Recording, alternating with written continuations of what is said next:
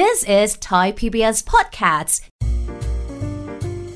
ห้องสมุดหลังใหม่ โดยรัศมี มณีนิน ได้เวลาของห้องสมุดหลังใหม่เปิดทำการอีกแล้วนะคะ สวัสดีค่ะ คุณจิตริน สวัสดีครับ พี่รัศมีครับผม เราสองคนก็มาประจำการนะคะ เป็นบรรณรักษ์แล้วก็มาเป็นคนเล่าเรื่องอยู่ที่ห้องสมุดหลังใหม่แห่งนี้ค่ะ วันนี้ ขอนำเสนอเรื่องแรกนะคะเอลส์ผู้แสนฉลาดเอลส์ตกลงว่าเอลฟ์ไม่ใช่เอลฟ์ไม่ใช่เอลฟ์แต่เป็นอ่าเอลส์ครับผม เป็นชื่อคนนะคะแหมตอนแรกเราก็เข้าใจผิดคิดว่าเป็นเผ่าพันธุ์เอลฟ์เอ้ยไม่ใช่จริง ๆ ไอเอลฟ์นั้นนี่มัน F ใช่ไหมใช่ครับพี่เอลฟ์อันนี้เอลส์ผมก็ว่าตัวทำไม S ทำไมทำไม Else สะกดไม่เหมือนกันใช่เออปกติไม่ค่อยเจอเจอคนชื่อเอลส์ครับจุดดูแบบสงสัยสงสัยหน่อยไหมพี่ else anything else อะไรใช่สะกดแบบนั้นเลยครับเอลส์ผู้แสนฉลาด clever เอลส์นะคะ ฉลาดอย่างไรจะเหมือนกับฮันส์ผู้รอบคอบหรือเปล่าอ๋อโหอันนั้นน่ากลัวมากเลย อันนั้นไม่ไหวนะครับ รอบคอบเกินไป เลยโดนผู้หญิงทิ้งไปแต่งงานกับคนอื่นซะเลยนะคะครับก็หลังจากเรื่องของเอลฟ์ผู้แสนฉลาด ก็จะมีมาแล้วค่ะ เรื่องตระกูลตระกูล สัตว์สิ่งของตระกูลสามค่ะ เรื่องของโต๊ะลาและไม้เท้านะคะ โอ้แล้วเรื่องนี้เป็นตระกูลสามที่ยาวเลยนะครับพี่ อืม ค่ะ The Table The Ass and the Stick นะคะสติ๊กถ้าพร้อมแล้ว ไปฟังเอลส์ผู้แสนฉลาดกันก่อนเลยกันละกันนะคะ ครับผม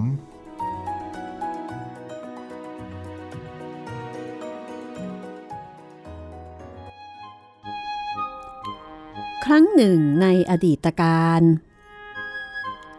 ชายคนหนึ่ง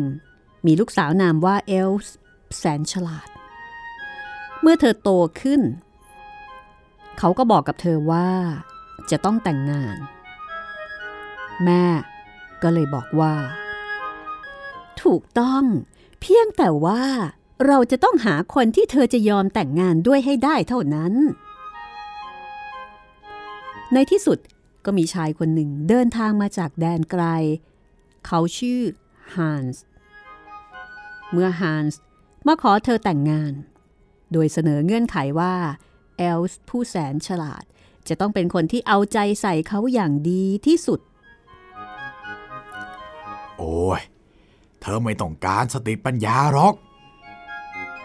ไม่ต้องการจริง ๆ หรือ เธอสามารถมองเห็นลมที่พัดมาตามถนน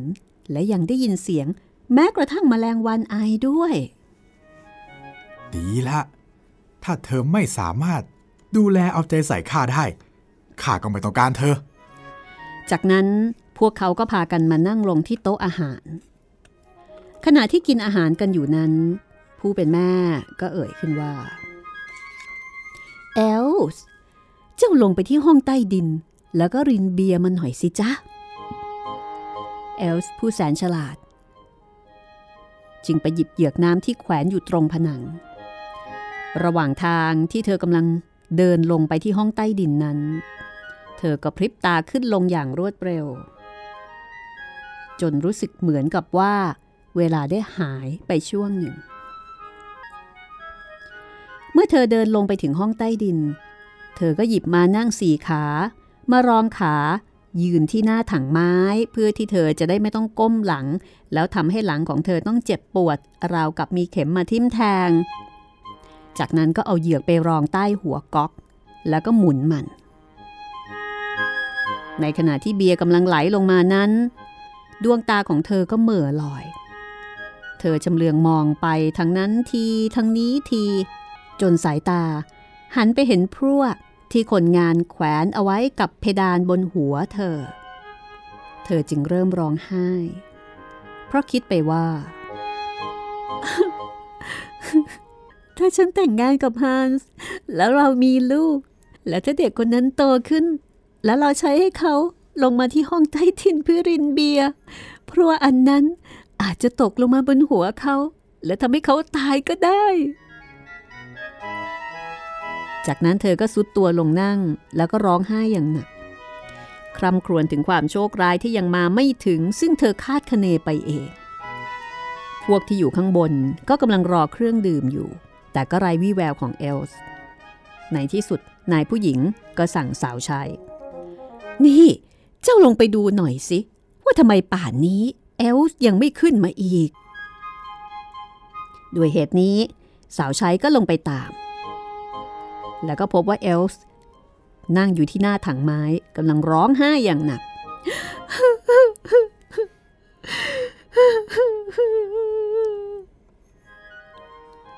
ท่านร้องไห้ทำไม โถเอ้ย จะไม่ให้ข้าร้องไห้ได้ยังไงกัน ถ้าข้าแต่งงานกับฮานส์ไป แล้วเรามีลูกด้วยกัน เมื่อลูกข้าโตขึ้น แล้วเราใช้ให้เขาลงมาเอาเบียร์บางที เขาอาจจะโดนพรวหล่นใส่หัวจนตายก็ได้อะท่านเอลของเราช่างฉลาดจริง ๆ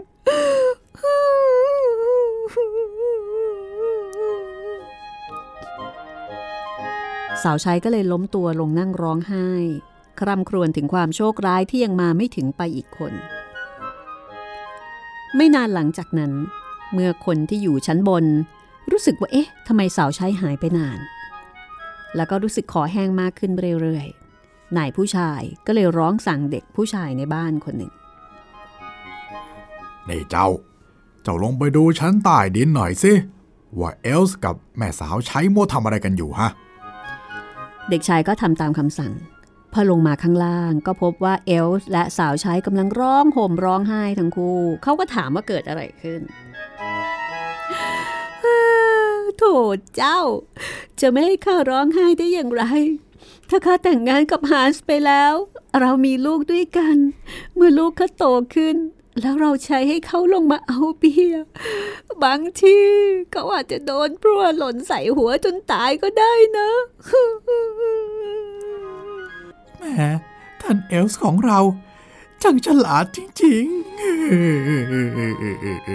เด็กชายร้องขึ้นแล้วก็ลงนั่งข้างๆ เธอ จากนั้นก็เริ่มคร่ำครวญด้วยความเห็นอกเห็นใจ ที่ชั้นบน นายผู้ชายนายผู้หญิงแล้วก็ฮานส์กำลังนั่งรอการกลับมาของเด็กชาย แต่ก็ไม่มาสักที นายผู้ชายก็เลยบอกกับนายผู้หญิงว่าๆนี่ เจ้าลงไปดูห้องใต้ดินหน่อยสิ ว่าเอลส์กำลังทำอะไรอยู่ นายผู้หญิงก็เลยลงไป แล้วก็พบว่าทั้งสามคนนั้น กำลังร้องไห้คร่ำครวญกันอย่างหนัก เธอก็ถามถึงสาเหตุแห่งความโศกเศร้า ร้องไห้ทำไม เอลส์ก็บอกเธอถึงเหตุการณ์ในอนาคตที่ลูกของเธออาจจะตายได้ ถ้าเขาโตพอที่จะลงมาเอาเบียร์แล้วโดนพรั่วหล่นใส่หัว ผู้เป็นแม่ถึงกับอุทานออกมาว่า โอ้ยเอลส์ เจ้านี่ช่างฉลาดจริง ๆ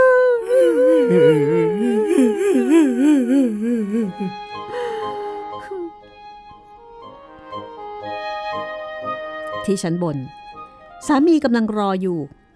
ก็ไม่มีท่าทีว่า ภรรยานี่จะกลับมา หายไปอีกคนหนึ่งแล้วด้วยความกระหายน้ำที่เพิ่มมากขึ้นเรื่อยๆ เขาจึงพูดว่า เฮ้ย ข้าคงต้องลงไปดูที่ห้องใต้ดินด้วยตัวเองแล้วแหละว่าเอลส์เป็นอะไรกันแน่ เมื่อเขาลงไปถึงห้องใต้ดินก็พบว่าทั้งหมดกำลังนั่งร้องห่มร้องไห้ด้วยกัน และได้รับการบอกเล่าถึงเรื่องที่ลูกของเอลส์อาจจะประสบเคราะห์กรรม แล้วก็มีความเป็นไปได้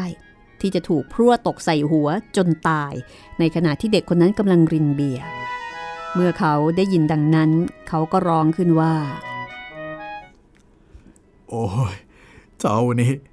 จังฉลาดอะไรอย่างนี้เอลส์แล้วก็นั่งลง รวมวงร้องไห้ไปกับคนอื่นด้วยว่าที่ลูกเขยฮันส์ซึ่งอยู่ชั้นบนคนเดียวมาเป็นเวลานาน เอ๊ะทำไมไม่มีใครกลับขึ้นมาสักคนหนึ่งใช้ให้ไปรินเบียร์แค่นี้ เขาจึงคิดว่าจะต้องลงไปดูสักนิดแล้วล่ะ ว่าเกิดอะไรขึ้น เมื่อลงไปก็เจอเจอคนทั้งห้ากำลังนั่งคร่ำครวญร้องไห้ แล้วก็ยังแข่งกันร้องเสียงดังสลับไปมา มีเรื่องเลวร้ายอะไรเกิดขึ้นเหรอ เออ ฮันส์ที่รัก ถ้าเราสองคนแต่งงานกันแล้วมีลูก เมื่อเขาเติบโตขึ้น เราใช้ให้เขาลงมาที่นี่เพื่อมารินเบียร์เขาอาจจะโดนพรวดที่แขวนอยู่ข้างบนนั่น หล่นลงมาบนหัว แล้วก็ฆ่าเขาตายก็ได้นะ มันช่วยไม่ได้จริง ๆ ที่พวกเราจะมานั่งร้องไห้เสียใจกับเรื่องนี้ เออเอาละเอาละข้าไม่เคยคิดได้ว่า จะมีความรู้สึกใด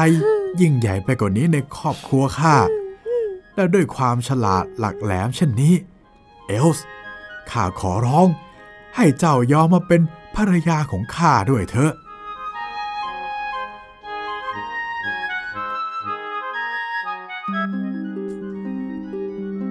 จากนั้น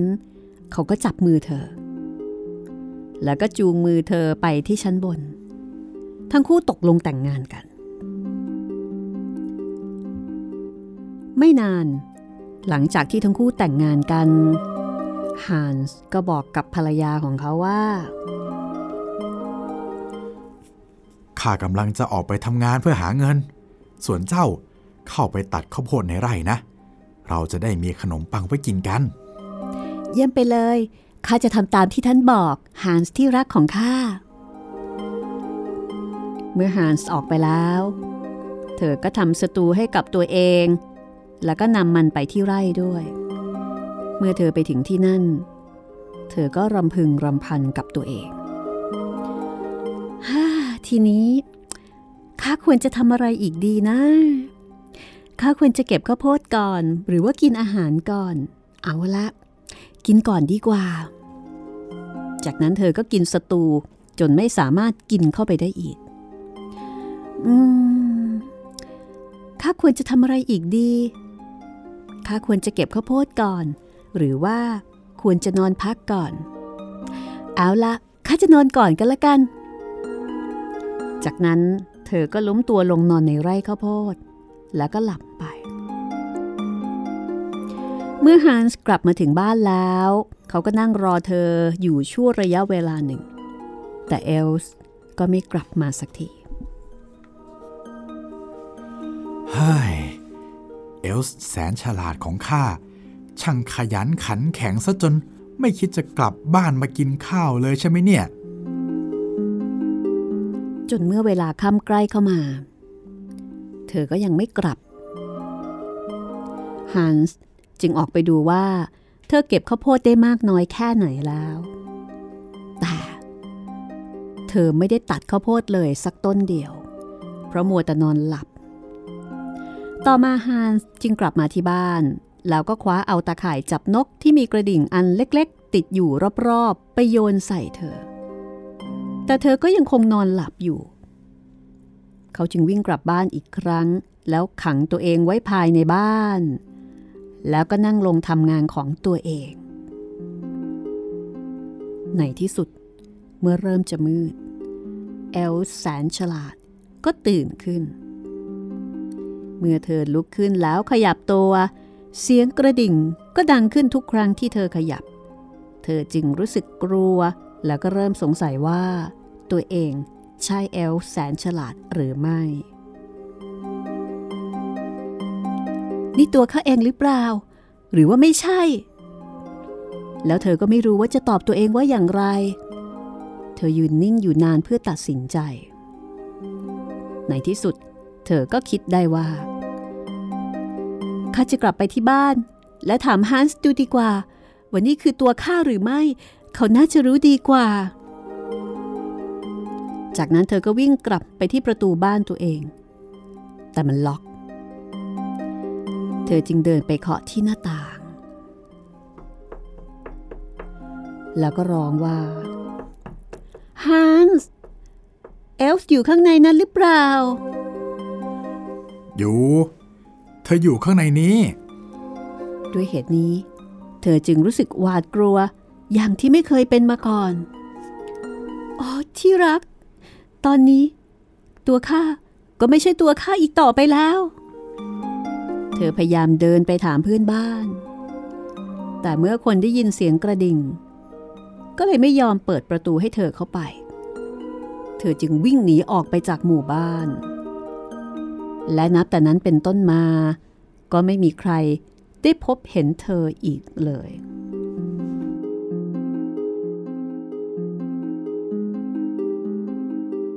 เรื่องนี้ก็ไม่รู้ว่า เด็กๆจะคิดอย่างไรนะคะ กลายเป็นเอลส์ผู้คิดมากแทนได้ไหมครับพี่ เหมือนกับประเด็นหนึ่งที่มองเห็นก็คือว่าเขาเป็นคนที่กังวลถึงอนาคตครับ คือถ้าพูดสั้น ๆ ง่าย ๆ ก็คือมโนเยอะ มโนเยอะมโนถึงสิ่งที่จะเกิดขึ้นโดยที่ไม่ได้สนใจสิ่งที่อยู่ในปัจจุบัน ครับ ตื่นตูม แล้วก็ไม่ค่อยใช้เหตุผลใช่ไหมใช่ครับพี่แล้วปรากฏว่าก็เป็นกันทั้งบ้านเลยแย่แย่เลย แสดงว่าเอกมโนโทรจินตนาการกันทั้งนั้นเลยครับผมเด็กๆมองเห็นประเด็นอะไรอีก ลองพูดคุยแลกเปลี่ยนกันนะคะครับ และเรื่องต่อไปค่ะ เรื่องของโต๊ะ ลาและไม้เท้านะคะ ดูซิว่าเรื่องนี้ซุกซ่อนประเด็นอะไรไว้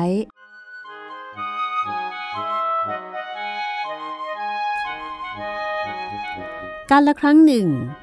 มีช่างตัดเสื้ออาศัยอยู่กับลูกชายสามคนแล้วก็แพะอีกหนึ่งตัว เนื่องจากแพะตัวนี้มีหน้าที่ให้น้ำนมแก่พวกเขา มันจึงถูกบังคับให้ต้องกินอาหารดีๆ ทุกวัน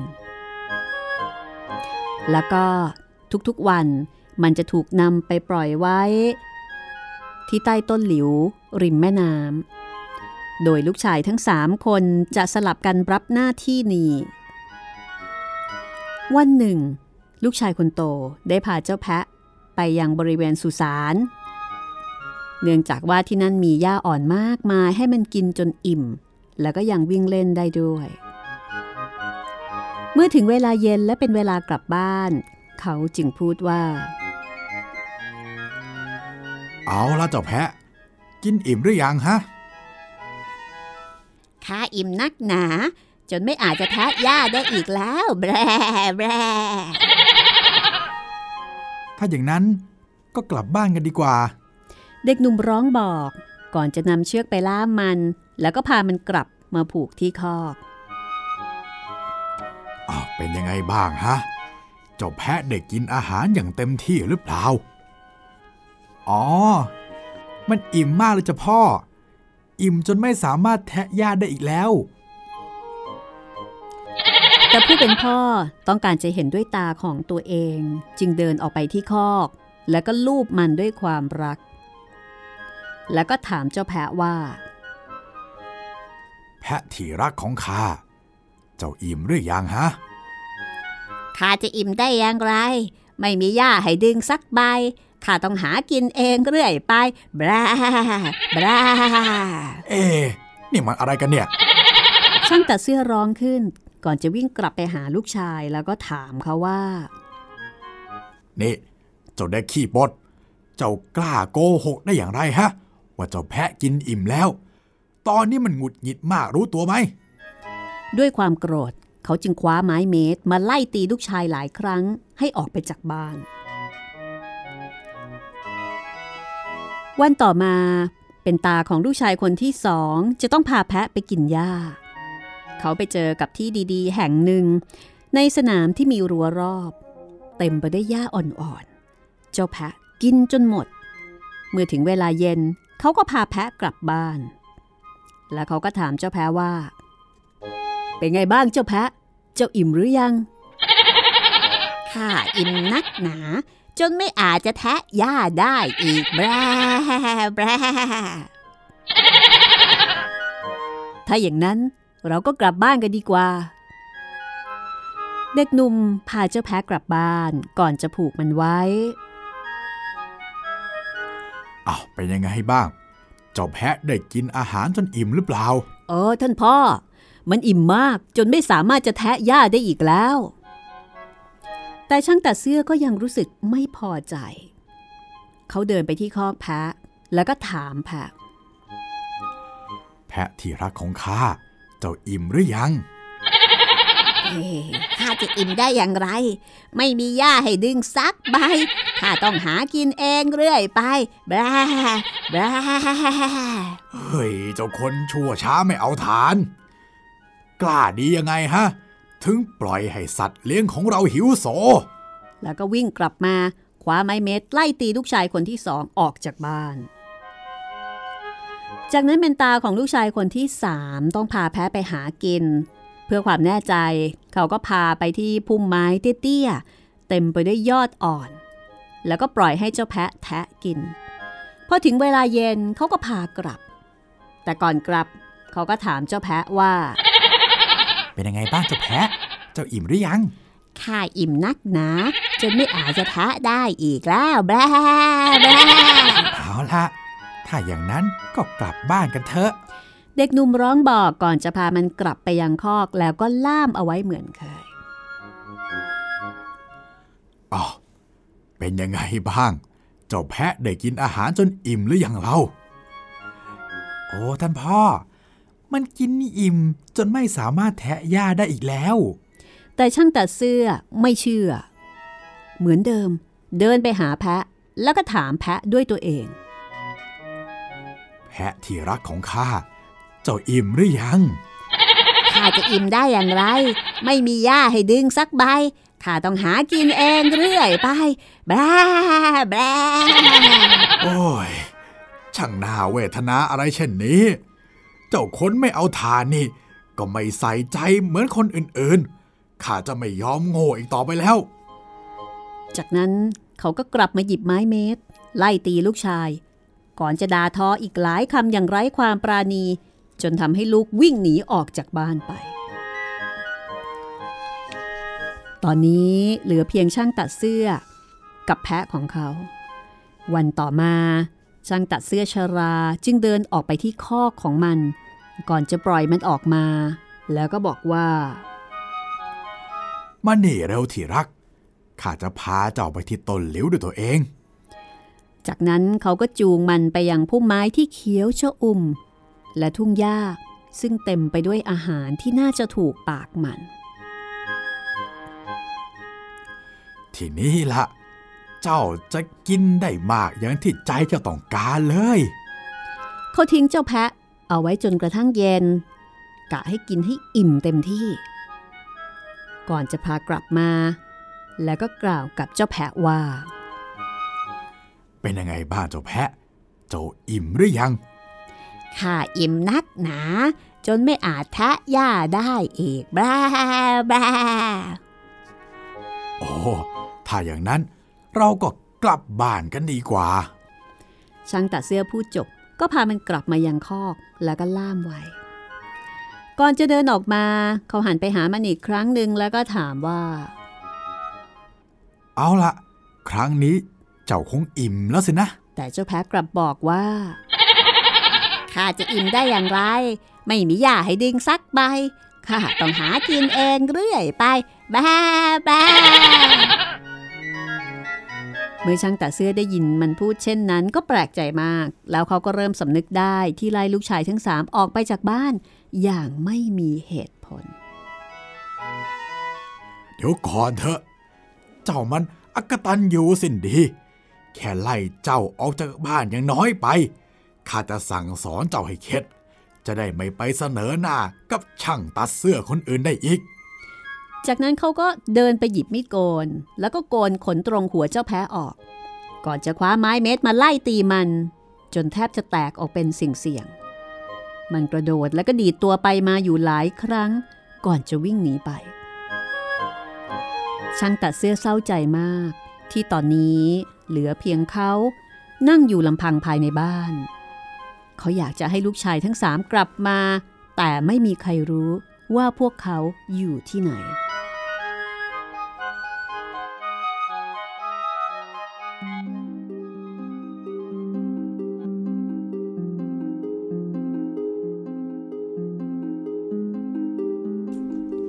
เรื่องราวจะเป็นอย่างไรต่อไป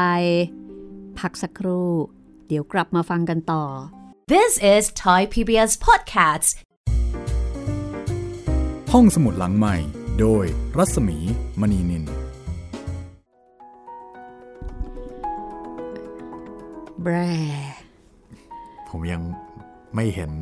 เขาลางของความเกี่ยวข้องของชื่อเรื่องกับตัวในเรื่องเลยครับพี่ ตอนเนี้ยตอนนี้มันมีมันมีโต๊ะโต๊ะลา แล้วก็ไม้เท้าใช่ไหมพี่ เออ มันเป็นแพะเนาะ นี่ยังเป็นแพะอยู่เลยครับ ยังไม่มีอะไรเกี่ยวเลย ตัวละครยังไม่ออกมาจนหมดนะคะ และนี่ก็คือนิทานกริมค่ะ จากการแปลแล้วก็เรียบเรียงนะคะ ของคุณปรวรรณทรงบัณฑิต จัดพิมพ์โดยสำนักพิมพ์ฟรีฟอร์มค่ะ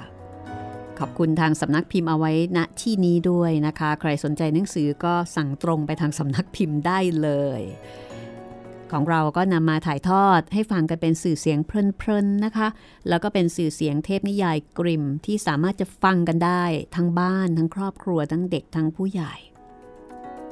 คุณคนนอกคอกนะคะ แฟนประจำของรายการรายงานมาบอกว่าเอ่อฟังที่สถานีวิทยุ Happy Radio อ๋ออำเภอหนองไผ่ จังหวัดเพชรบูรณ์ครับ เพชรบูรณ์ ช่วง 9 โมงเช้ารอฟังทุกวันจันทร์ถึงศุกร์ครับ โอ้ขอบคุณมากเลยครับฟังจากสถานีวิทยุที่เขารับสัญญาณมาให้ฟัง แล้วก็ตอนนี้นอนเปรฟังอยู่ในสวน โอ้โหอืมโรแมนติกมาก คุณคนนอกคอกนี่ทำให้หลาย ๆ ท่านอิจฉาตาร้อนนะคะเนี่ย ครับผม นอนเปรแล้วก็ฟังรายการวิทยุอยู่ในสวนนะคะโอ้ชิลมากเลยแหม่สุด ๆ เลยนะคะ อิจฉาค่ะ คนเล่าก็อิจฉานะคะ จริง ๆ เรานี่ก็เล่าอยู่ในสวนเหมือนกันนะเนี่ยสวนอะไรครับพี่งั้นนี่ดูสิมองออกไปอ๋อเนี่ยมองออกไปอ่าเราก็มีต้นไม้เหมือนกันนะคะเพราะว่าห้องห้องอัดเสียงของเรานะคะ ก็ถูกล้อมรอบด้วยต้นไม้นะคะครับผมแต่ว่ามีกระจกกั้นนิดนึง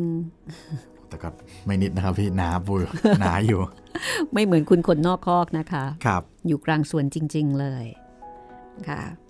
ก็ขอบคุณนะคะ ที่ช่วยแจ้งการรับฟังว่าฟังจากแพลตฟอร์มไหน เพราะว่าตอนนี้เรามีหลายแพลตฟอร์ม เพราะฉะนั้นถ้าเกิดเป็นไปได้ก็อยากจะให้คุณผู้ฟังช่วยบอกกันมานิดนึงว่า ฟังจากช่องทางไหนนะคะ ฟังจากช่องทาง YouTube ฟังจากช่องทางแอปพลิเคชัน หรือว่าฟังจากการเชื่อมสัญญาณ วิทยุ หรือว่าฟังจาก www.thaipbspodcast.com นะคะ ครับผม ถ้าฟังจากช่องทางไหนก็รบ กวนนะครับ แจ้งมาหน่อยนะครับผม ก็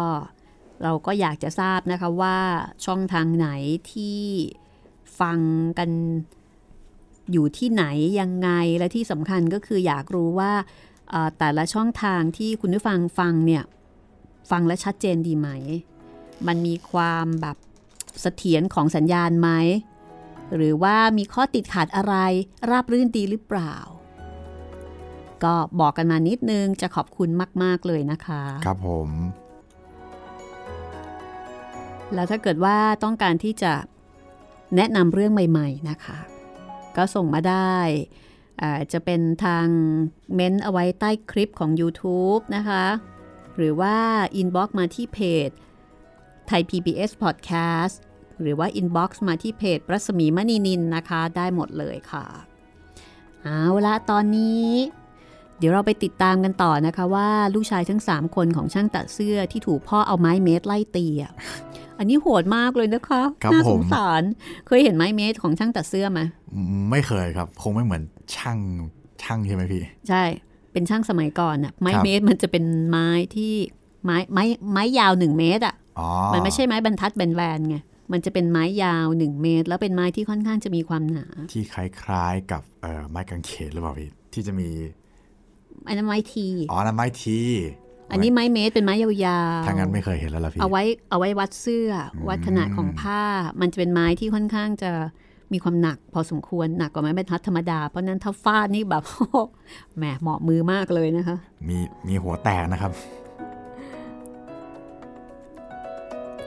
ก็น่าสงสารจังเลยโดนหมดทั้ง 3 คนนะคะ ครับอะติดตามกันนะคะว่า 3 คนนี่ตอนนี้ เป็นอย่างไรบ้างนะคะ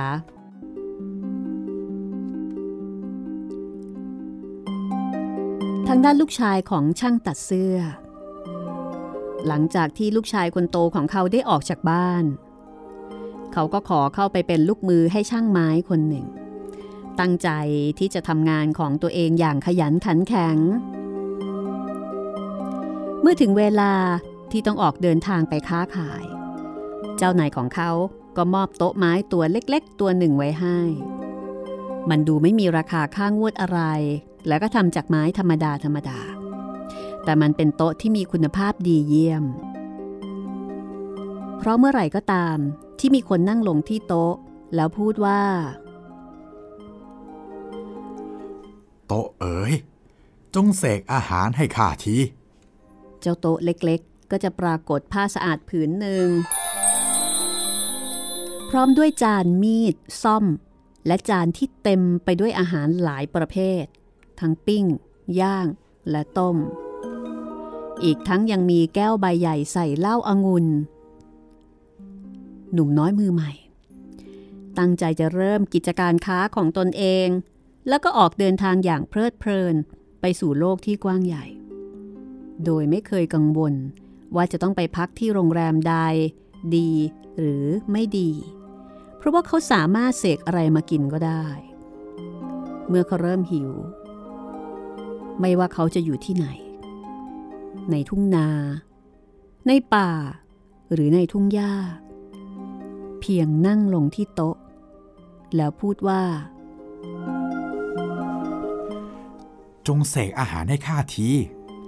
เขาก็จะได้รับทุกสิ่งทุกอย่างที่ใจเขาปรารถนา ท้ายที่สุด เขาก็ตัดสินใจที่จะกลับไปหาพ่อ โดยหวังว่าพ่อคงจะหายโกรธลงบ้างแล้ว บางทีโต๊ะวิเศษตัวนี้อาจจะทำให้พ่อของเขายินดีต้อนรับเขากลับบ้านอีกครั้งหนึ่ง วันหนึ่ง ขณะที่เขากำลังเดินทางกลับบ้าน เขาได้แวะพักที่โรงแรมแห่งหนึ่ง ซึ่งมีแขกเข้าพักเกือบเต็ม แต่ก็มีคนต้อนรับเขาเป็นอย่างดี พวกเขาเชื้อเชิญให้ชายหนุ่มนั่งร่วมโต๊ะและกินอาหารด้วยกัน เพราะถ้าไม่อย่างนั้นเขาอาจจะต้องลำบากนิดหน่อยกว่าจะได้กินอะไร ไม่เป็นไรท่าน ข้าไม่อยากทำให้พวกท่านไม่อิ่ม ข้าคิดว่าข้าเนี่ยควรจะเชิญพวกท่านมาเป็นแขกของข้าจะดีกว่า แต่พวกเขากลับหัวเราะ เพราะคิดว่าชายหนุ่มคงพูดเล่น จนเมื่อเขานำโต๊ะไม้ตัวเล็กของเขาออกมาวางไว้ที่กลางห้อง แล้วก็พูดขึ้นว่า โต๊ะเอ๋ยจงเสกอาหารให้ที ทันใดนั้นก็มีอาหารที่ดีกว่าอาหาร ที่ทางเจ้าของโรงแรมได้เตรียมไว้ให้ปรากฏขึ้นมาบนโต๊ะ กลิ่นที่หอมหวนของอาหารทำให้แขกทั้งหลายเริ่มสนใจ จัดการเลยสหายแสนดีทั้งหลาย ช่างไม้กล่าวเชื้อเชิญ บรรดาแขกทั้งหลาย เมื่อพวกเขามองเห็นดังนั้นก็ไม่รีรอที่จะต้องให้ชายหนุ่มชวนเป็นครั้งที่สองทุกคนต่างพากันหยิบมีดและซ่อมพุ่งเข้ามา และเป็นที่น่าอัศจรรย์ใจมาก เพราะเมื่อจานอาหารใดว่างเปล่าลง ก็จะมีจานใหม่ ซึ่งเต็มไปด้วยอาหารปรากฏขึ้นมาอีก ขณะที่เหตุการณ์ทั้งหมดดำเนินไป เจ้าของโรงแรม ซึ่งยืนอยู่มุมหนึ่งของห้อง เฝ้ามองสิ่งที่เกิดขึ้นทั้งหมด ถึงก็พูดอะไรไม่ออก แต่ก็คิดในใจว่าถ้าใช้วิธีนี้ทำอาหาร โรงแรมของข้าก็คงเจริญรุ่งเรืองแน่นอน ช่างไม้และสหายของเขานั่งกินอาหารกันจนดึกจนดื่น ก่อนจะแยกย้ายกันไปนอน ชายหนุ่มเข้านอนโดยทิ้งโต๊ะวิเศษ พิงเอาไว้ที่ข้างกำแพง ในอีกด้านหนึ่ง เจ้าของโรงแรมนอนไม่หลับ เพราะมัวแต่คิดถึงโต๊ะวิเศษ เขานึกได้ว่า ตัวเองมีโต๊ะเก่าตัวหนึ่งในห้องเก็บไม้ ซึ่งคล้ายกับโต๊ะวิเศษตัวนั้นมาก เขาจึงไปนำโต๊ะตัวนั้นมาแล้ววางแทนที่ แล้วก็เอาโต๊ะวิเศษของช่างไม้ไป เช้าวันต่อมา ช่างไม้ชำระค่าห้องพักของตัวเอง ก่อนจะหยิบโต๊ะออกไปโดยไม่ได้เอะใจว่า หยิบโต๊ะไปผิดตัว จากนั้นเขาก็ออกเดินทางต่อ เขากลับถึงบ้านในตอนเที่ยง แล้วก็ได้รับการต้อนรับจากผู้เป็นพ่อด้วยความยินดี เป็นอย่างไรบ้างลูกรักของข้า เจ้าได้เรียนรู้อะไรมาบ้าง ข้าได้เรียนรู้การเป็นช่างไม้จ้ะพ่อ โอ้ เป็นอาชีพที่น่าสนใจมาก ว่าแต่เจ้าเอาอะไรกลับมาจากการเดินทางด้วยนะอ๋อ มันเป็นสิ่งยอดเยี่ยมที่สุดเลยจ้ะพ่อ นี่คือโต๊ะตัวเล็ก ช่างตัดเสื้อพิจารณามันจากทุกมุมก่อนจะบอกว่า เอ๊ะเจ้าไม่ได้สร้างงานชิ้นเอกจริง ๆ นี่นะ นี่มันก็แค่โต๊ะเก่าๆ ไร้ค่าตัวหนึ่งเท่านั้นเอง แต่โต๊ะตัวเนี้ยมันมหัศจรรย์มากเลยนะครับพ่อ เมื่อข้านั่งลงที่โต๊ะตัวนี้ แล้วสั่งให้มันเสกอาหาร เนื้อสัตว์ดีๆ ก็จะปรากฏขึ้นมา พร้อมกับเหล้าอางุ่นที่แสนจะชื่นใจ เราน่าจะเชิญเพื่อนๆ และคนแถวละแวกบ้านมาจัดงานเลี้ยงกันนะ เพื่อให้ทุกคนได้สนุกสนาน แล้วเราก็แค่ปล่อยให้โต๊ะตัวนี้เตรียมอาหารให้กับพวกเขาเท่านั้นเอง เมื่อเพื่อนๆมารวมตัวกัน ชายหนุ่มก็เอาโต๊ะออกมาวางกลางห้อง แล้วก็พูดเหมือนทุกครั้งว่า โต๊ะเอ๋ย จงเสกอาหารให้ข้าที แต่ทว่าบนโต๊ะไม่มีอะไรเปลี่ยนแปลง ยังคงว่างเปล่า เหมือนโต๊ะทั่วไปที่ไม่เข้าใจภาษามนุษย์ เมื่อช่างไม้ที่น่าสงสารเห็นว่าโต๊ะของเขายังว่างเปล่า ก็เริ่มอับอาย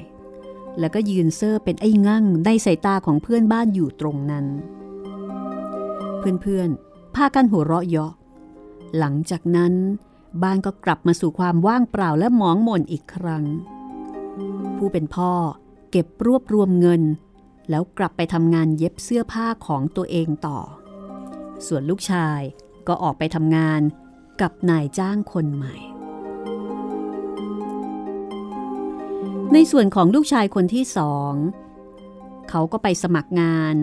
เป็นคนงานของโรงสี เมื่อเวลาของเขามาถึง นายจ้าง ก็พูดกับเขาว่า เนื่องจากเจ้าประพฤติตัวดีมาตลอด ข้าจะยกลาวิเศษให้เจ้า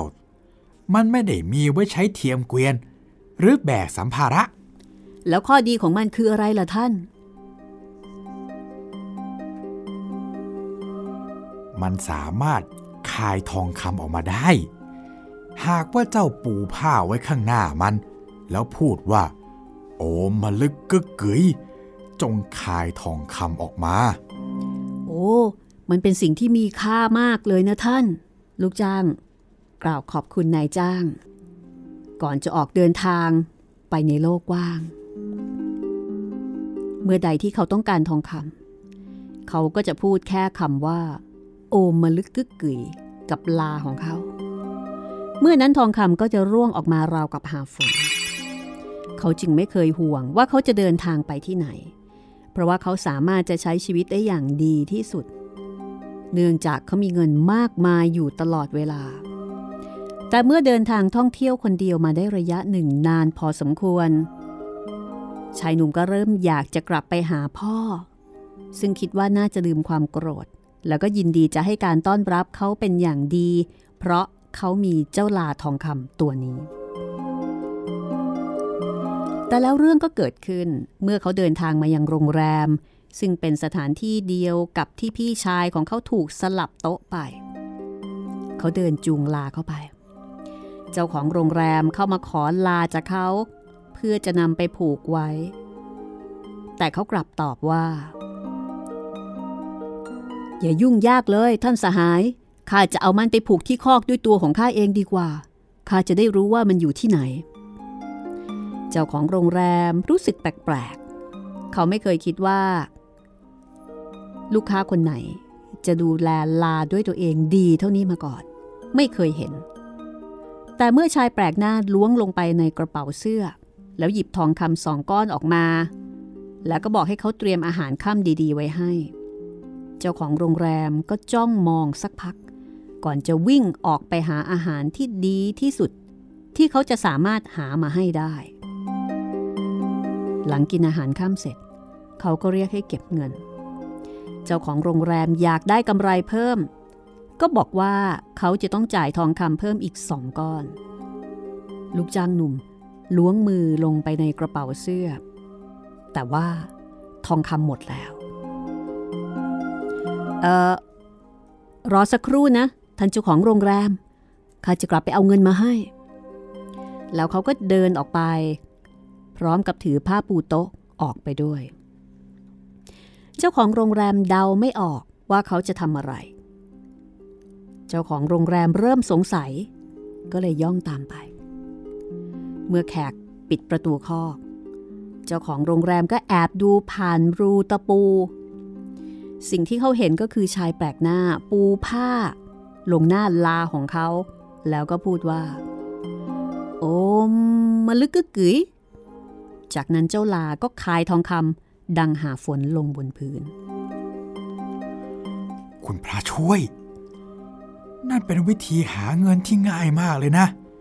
เงินจำนวนขนาดนั้น ไม่เลวเลยทีเดียว หลังจากที่แขกผู้นี้จ่ายค่าที่พักของเขาแล้วเข้านอน เจ้าของโรงแรมก็แอบย่องไปที่ข้อกลางดึก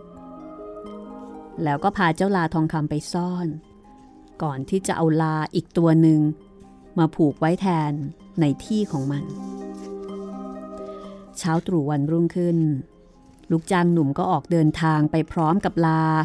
โดยที่ไม่ได้สงสัยเลย ว่าเป็นคนละตัวกัน เมื่อถึงเที่ยงวัน เขาก็เดินทางมาถึงบ้านของพ่อ ซึ่งพ่อก็มีความสุขมากที่ได้เจอเจอลูกชายอีกครั้งหนึ่ง ก็ต้อนรับลูกด้วยความยินดี เจ้าไปทำกิจการงานอันใดมาหรือลูกชายข้าข้าเป็นโรงงานในโรงสีจะพ่อ แล้วเจ้านำสิ่งใดกลับมาจากการเดินทางบ้างล่ะ เออมีแค่ลาตัวเดียวจะพ่อ เอ๊ะแต่เรามีลาหลายตัวแล้วนะ เจ้าหน่าจะเอาแพะดีๆ กลับมาให้ข้าสักตัว ก็ถูกแล้วจ้ะพ่อ แต่เจ้าลาตัวเนี้ย มันไม่ใช่ลาธรรมดาธรรมดานะ ถ้าหากว่าข้าพูดว่าโอมมลึกกึกกึ๋ยเมื่อไหร่ เจ้าลาตัวนี้ก็จะคายทองคำออกมาเต็มผ้าเลย เอาอย่างนี้ดีกว่า ให้ข้าเรียกเพื่อนบ้านมารวมตัวกัน เดี๋ยวข้าจะทำให้ดูข้าจะทำให้พวกเขาร่ำรวยกันทั่วหน้าเลยทีเดียว โอ้ ถ้าทำได้อย่างที่เจ้าว่าก็ดีสิ ข้าจะได้ไม่ต้องเย็บผ้าอีกต่อไป จากนั้นเขาก็รีบวิ่งออกไปเพื่อที่จะเรียกเหล่าเพื่อนบ้านให้มารวมตัวกัน ไม่นาน หลังจากที่เพื่อนบ้านมาชุมนุมกัน ลูกชายก็ร้องบอกให้พวกเขาเปิดทาง แล้วก็นำเจ้าลาเข้ามา ก่อนจะปูผ้าไว้ข้างหน้ามัน เอาแล้วทุกคนตั้งใจดูนะ โอมมลึกกึกกึ๋ยแต่ไม่มีทองคำหลุดออกมา ลูกชายทำหน้าเครียดกราบขอโทษเพื่อนบ้าน เพื่อนบ้านก็กลับไปในสภาพยากจน เหมือนเดิมไม่ต่างกับตอนก่อนที่จะมานี่ เมื่อไม่มีอะไรเกิดขึ้น ชายชราก็ต้องกลับไปทำงานเย็บผ้าตามเดิม ส่วนหนุ่มน้อยก็ต้องกลับไปทำงานรับจ้างที่โรงสีตามเดิมสำหรับลูกชายคนที่สามเขาสมัคร เป็นช่างกลึง เพื่อจะได้เป็นช่างฝีมือที่ดี เขาใช้เวลาศึกษางานอยู่เป็นเวลานาน พี่ชายได้เขียนจดหมายมาเล่าเรื่องเลวร้ายที่เกิดขึ้น แล้วก็บอกถึงเรื่องที่พวกเขาโดนเจ้าของโรงแรมขโมยของไปในคืนสุดท้ายที่เข้าพักแรม เมื่อช่างกลึงหนุ่มได้เรียนรู้เรื่องอาชีพของตัวเองจนพอใจแล้ว เขาพร้อมที่จะออกเดินทาง เจ้านายมอบรางวัลในฐานะที่เขาช่วยผลิตสินค้าดีๆ ให้เป็นถุงผ้าหนึ่งใบ โดยบอกว่าในนั้นมีไม้เท้าอยู่ข้างในข้าขนถุงผ้าไปได้นะ เพราะมันคงเป็นประโยชน์มากกับข้า แต่ว่าไม้เท้านั่นน่ะ มันมีข้อดีอย่างไรหรือ ข้าจะบอกเจ้าก็ได้ ถ้าหากว่ามีใครจะเข้ามาทำอันตรายเจ้า เพียงแค่เจ้าพูดว่า ไม่เท้าจงออกมาจากถุงเดี๋ยวนี้ ไม้เท้าก็จะเด้งออกมาจากถุง แล้วก็ตีคนพวกนั้นอย่างแรง จนพวกเขาไม่สามารถขยับไปไหนได้ เป็นเวลาหนึ่งอาทิตย์ แล้วมันจะไม่หยุดจนกว่าเจ้าจะพูดว่า ไม้เท้า จงกลับเข้ามาในถุงเท่านั้น ลูกจ้างหนุ่มกล่าวขอบคุณเขา ก่อนจะคว้าถุงผ้าไปแล้วก็เริ่มออกเดินทาง และเมื่อมีใครจะเข้ามาทำร้าย เขาแค่พูดว่า ไม้เท้าจงออกมาจากถุงเดี๋ยวนี้ เจ้าไม้เท้าก็จะเด้งออกมา แล้วก็จัดการตีไปที่เสื้อคลุมหรือว่าเสื้อกล้าม แล้วก็ที่ด้านหลังอย่างรวดเร็ว จนพวกเขาไม่ทันตั้งตัว เย็นวันหนึ่ง ช่างกรึงหนุ่มก็เดินทางมาถึงโรงแรม ที่พี่ชายทั้งสองของเขาเคยพักแล้วก็ถูกขโมยของไปเขาวางเป้สะพายหลังลงบนโต๊ะ แล้วก็เริ่มต้นบรรยายเรื่องราวความมหัศจรรย์ ที่เขาได้ไปเห็นมาจากทั่วทั้งโลก ถูกต้อง ท่านอาจจะพูดถึงโต๊ะที่สามารถเสกอาหารด้วยตัวมันเองได้ หรือว่าลาที่สร้างทองคำให้ และสิ่งอื่น ๆ ที่ดีๆ อีกมากมาย ข้าไม่เถียง แต่ข้าเชื่อว่า ไม่มีอะไรมาเทียบได้กับสมบัติของข้าที่อยู่ในถุงผ้านี้แน่นอน เท่านั้นเอง เจ้าของโรงแรมก็หูผึ่ง จะมีอะไรในโลกที่เป็นอย่างนั้นได้เนี่ย เอหรือว่าในถุงนั่น มันจะเต็มไปด้วยเพชรพลอยมหาศาล หากว่าข้าได้ครอบครองมันแล้วก็ สิ่งดีๆ คงจะเกิดขึ้นกับข้าแน่ ดังนั้นเมื่อถึงเวลาเข้านอน แขกผู้นี้ก็เหยียดกายลงบนที่นอนโดยนำถุงนั้นมาหนุนหัวแทนหมอน ส่วนเจ้าของโรงแรม เมื่อคิดว่าชายหนุ่มผู้นี้หลับไปแล้ว ก็ย่องเข้ามา ก้มตัวลงแล้วค่อยๆ ดึงถุงผ้า ออกมาอย่างเบามือ เคลื่อนย้ายมันอย่างระมัดระวัง และนำถุงผ้าอีกอันใส่เข้าไปแทนที่ ฝ่ายช่างกรึงกำลังรอให้เหตุการณ์นี้เกิดขึ้น และเมื่อเจ้าของโรงแรมกำลังออกแรงดึงครั้งสุดท้าย เขาก็พูดขึ้นว่า ไม้เท้า จงออกมาจากถุงเดี๋ยวนี้ จากนั้นไม้เท้าก็เด้งออกมาจากถุงทันที แล้วฟาดลงที่หลังของเจ้าของโรงแรม แม้ว่าเขาจะร้องขอความเห็นใจเพียงใดก็ไร้ประโยชน์ ยิ่งร้องดังเท่าไหร่ ไม้เท้าก็ยิ่งตี แรงขึ้น แรงขึ้น จนเขาหมดแรงล้มลงนอนกับพื้น โอ้ยโอ้ย โอ้ยนี่ หากเจ้าไม่ยอมคืนโต๊ะ และลาตัวนั้นให้กับข้า เจ้าจะโดนเหมือนอย่างที่ผ่านมาอีกรอบนึง โอ้ไม่เอาแล้วไม่เอาแล้วข้าข้ายินดีคืนของทั้งหมดให้กับท่าน ขอแค่บอกให้เจ้าไม่เท้าปีศาจเนี่ย กลับเข้าไปในถุงผ้าก่อนเถอะ เอาละข้าจะเมตตาเจ้าสักครั้งหนึ่ง แต่จงระวังตัวให้ดีเถอะ อาไม่เท้าจงกลับเข้ามาในถุง แล้วก็ปล่อยให้เขาเป็นอิสระ เช้าวันต่อมา หนุ่มช่างกรึงก็ออกเดินทางกลับไปหาพ่อ พร้อมด้วยโต๊ะและลาวิเศษ ช่างแต่เสื้อดีใจมากที่ได้พบลูกชายอีกครั้งหนึ่ง แล้วก็ไต่ถามถึงสิ่งที่เขาได้เรียนรู้จากต่างแดนพ่อที่รักของข้าข้าได้เป็นช่างกลึงจ้ะ มันเป็นงานที่ต้องใช้ฝีมือมากเลยนั่นน่ะนะ แล้วเจ้านำอะไรกลับมาจากการเดินทางบ้างล่ะ โอ้ยมันเป็นของที่มีค่ามากเลยท่านพ่อ ข้ามีไม้เท้าอยู่ในถุงผ้าใบหนึ่ง อะไรนะ ไม้เท้าเนี่ยนะ มันไม่มีค่ามากมายอะไรเลย เพราะเจ้าจะไปตัดมาจากต้นไม้ที่ไหนก็ได้ นี่พ่อ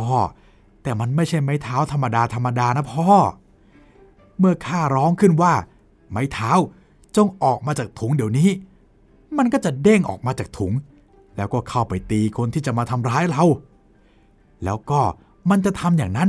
จนกว่าคนคนนั้น จะหมดแรงลงไปนอนกับพื้น แล้วก็ขอโทษข้า นี่ ลองดูนี่สิ เพราะไม้เท้าอันนี้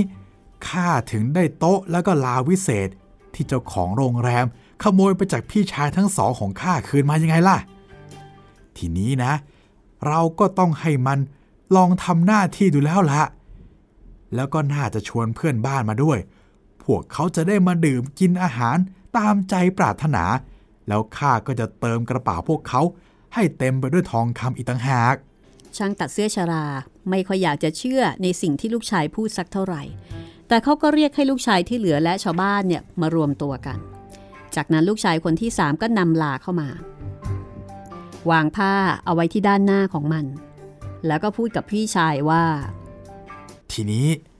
พี่ชายที่รักของข้าท่านลองพูดกับเจ้าลาสิ จากนั้นลูกชายคนที่สองก็พูดขึ้นว่า โอมมะลึกกึกกึ๋ยทันใดนั้น ผ้าที่ปูไว้ก็เต็มไปด้วยทองคำมากมาย เกินกว่าที่พวกเขาจะขนกลับไปไหว จากนั้นลูกชายคนที่สามก็นั่งลงบนโต๊ะแล้วพูดว่า เอาละ พี่ชายที่รักของข้า ท่านลองพูดกับมันหน่อยสิ ช่างไม้ก็เลยบอกว่า โต๊ะเอ๋ย จงเสกอาหารให้ข้าที ทันใดนั้น บนโต๊ะก็เต็มไปได้วยจานอาหารมากมาย พวกเขาจัดงานเฉลิมฉลองอย่างที่ไม่เคยจัดที่บ้านของช่างตัดเสื้อมาก่อน เพื่อนๆทั้งหมด ก็อยู่ร่วมแสดงความยินดีกันทั้งคืนอย่างมีความสุข จากนั้นมา ช่างตัดเสื้อก็เก็บเข็มเย็บผ้า ได้และไม้เมตรเข้าตู้ ลั่นดานปิดตายตลอดการ และใช้ชีวิตที่เหลือกับลูกชายทั้งสามคนยังมีความสุขและมั่งคั่งส่วนเจ้าแพะเจ้าปัญหา ที่เป็นต้นเหตุให้เหล่าลูกชายของช่างตัดเสื้อถูกไล่ออกจากบ้านนั้น ด้วยความที่อับอายกลายเป็นแพะหัวเหม่ง มันจึงเข้าไปหลบในโพรงของสุนัขจิ้งจอก เมื่อสุนัขจิ้งจอกกลับมาที่บ้านของมัน เห็นว่ามีดวงตากลมโตคู่หนึ่งกำลังจ้องมองอยู่ในความมืด จึงรู้สึกหวาดกลัวและวิ่งหนีออกมา เมื่อหมีตัวหนึ่งมาพบมัน เห็นว่ามันดูหวาดวิตก ก็เลยถามขึ้นว่า เกิดอะไรขึ้นเนาะพี่น้องจิ้งจอกของข้าทำไมเจ้าถึงมีสภาพเป็นแบบนี้ โอ้ท่านมีสัตว์ร้ายน่ากลัว นั่งอยู่ในโพรงของข้าแล้วก็จ้องมาที่ข้าด้วยตาสีแดงเพลิง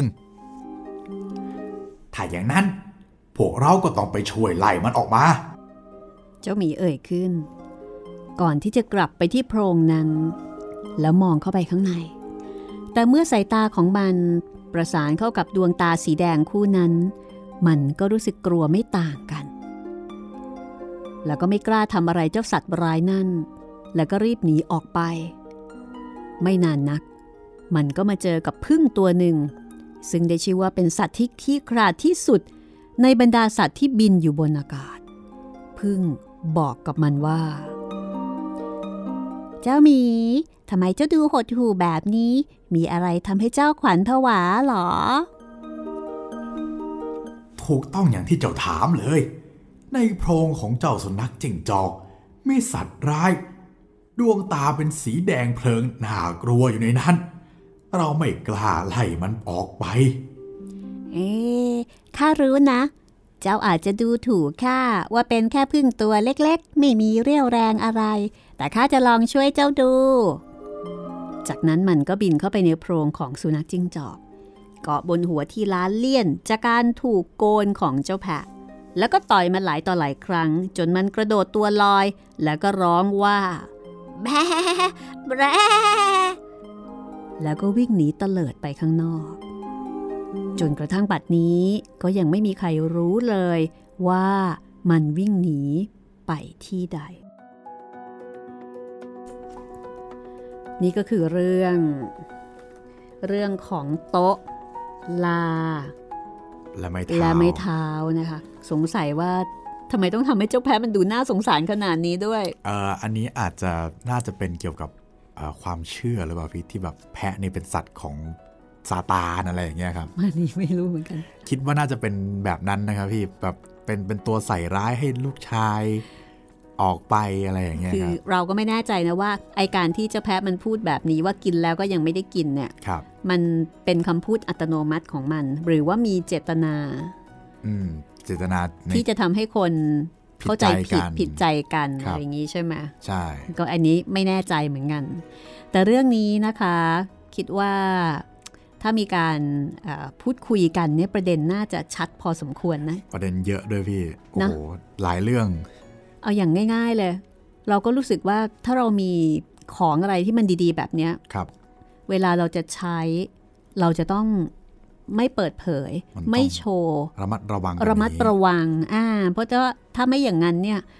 มันมีมิจฉาชีพหรือว่าคนที่จ้องจะเอาไปใช่ไหมใช่มันเป็นครับอันตรายใช่ในเรื่องของการเก็บงำสิ่งของมีค่าเอาไว้กับตัวดีๆ เช่น ถ้าถูกลอตเตอรี่ก็อย่าไป เพึ่งอย่าเพิ่งไปเป่าประกาศให้ใครรู้อะไรทำนองนี้ไหมยงยากอะไรเงี้ยก็ไม่ต้องพูด ก็นี่คืออีกหนึ่งเรื่องนะคะ ของนิทานกริมวันนี้คุยกันเยอะไม่ได้ เพราะว่าเวลาค่อนข้างยาวทีเดียวครับผมเรารีบลาไปก่อนกันละกันนะคะ แล้วกลับมาเจอกันใหม่ตอนหน้าของเทพนิยายกริมค่ะครัวับนี้ผมลาไปก่อนค่ะ สวัสดีครับสวัสดีค่ะ ห้องสมุดหลังใหม่ โดยรัศมีมณีนิน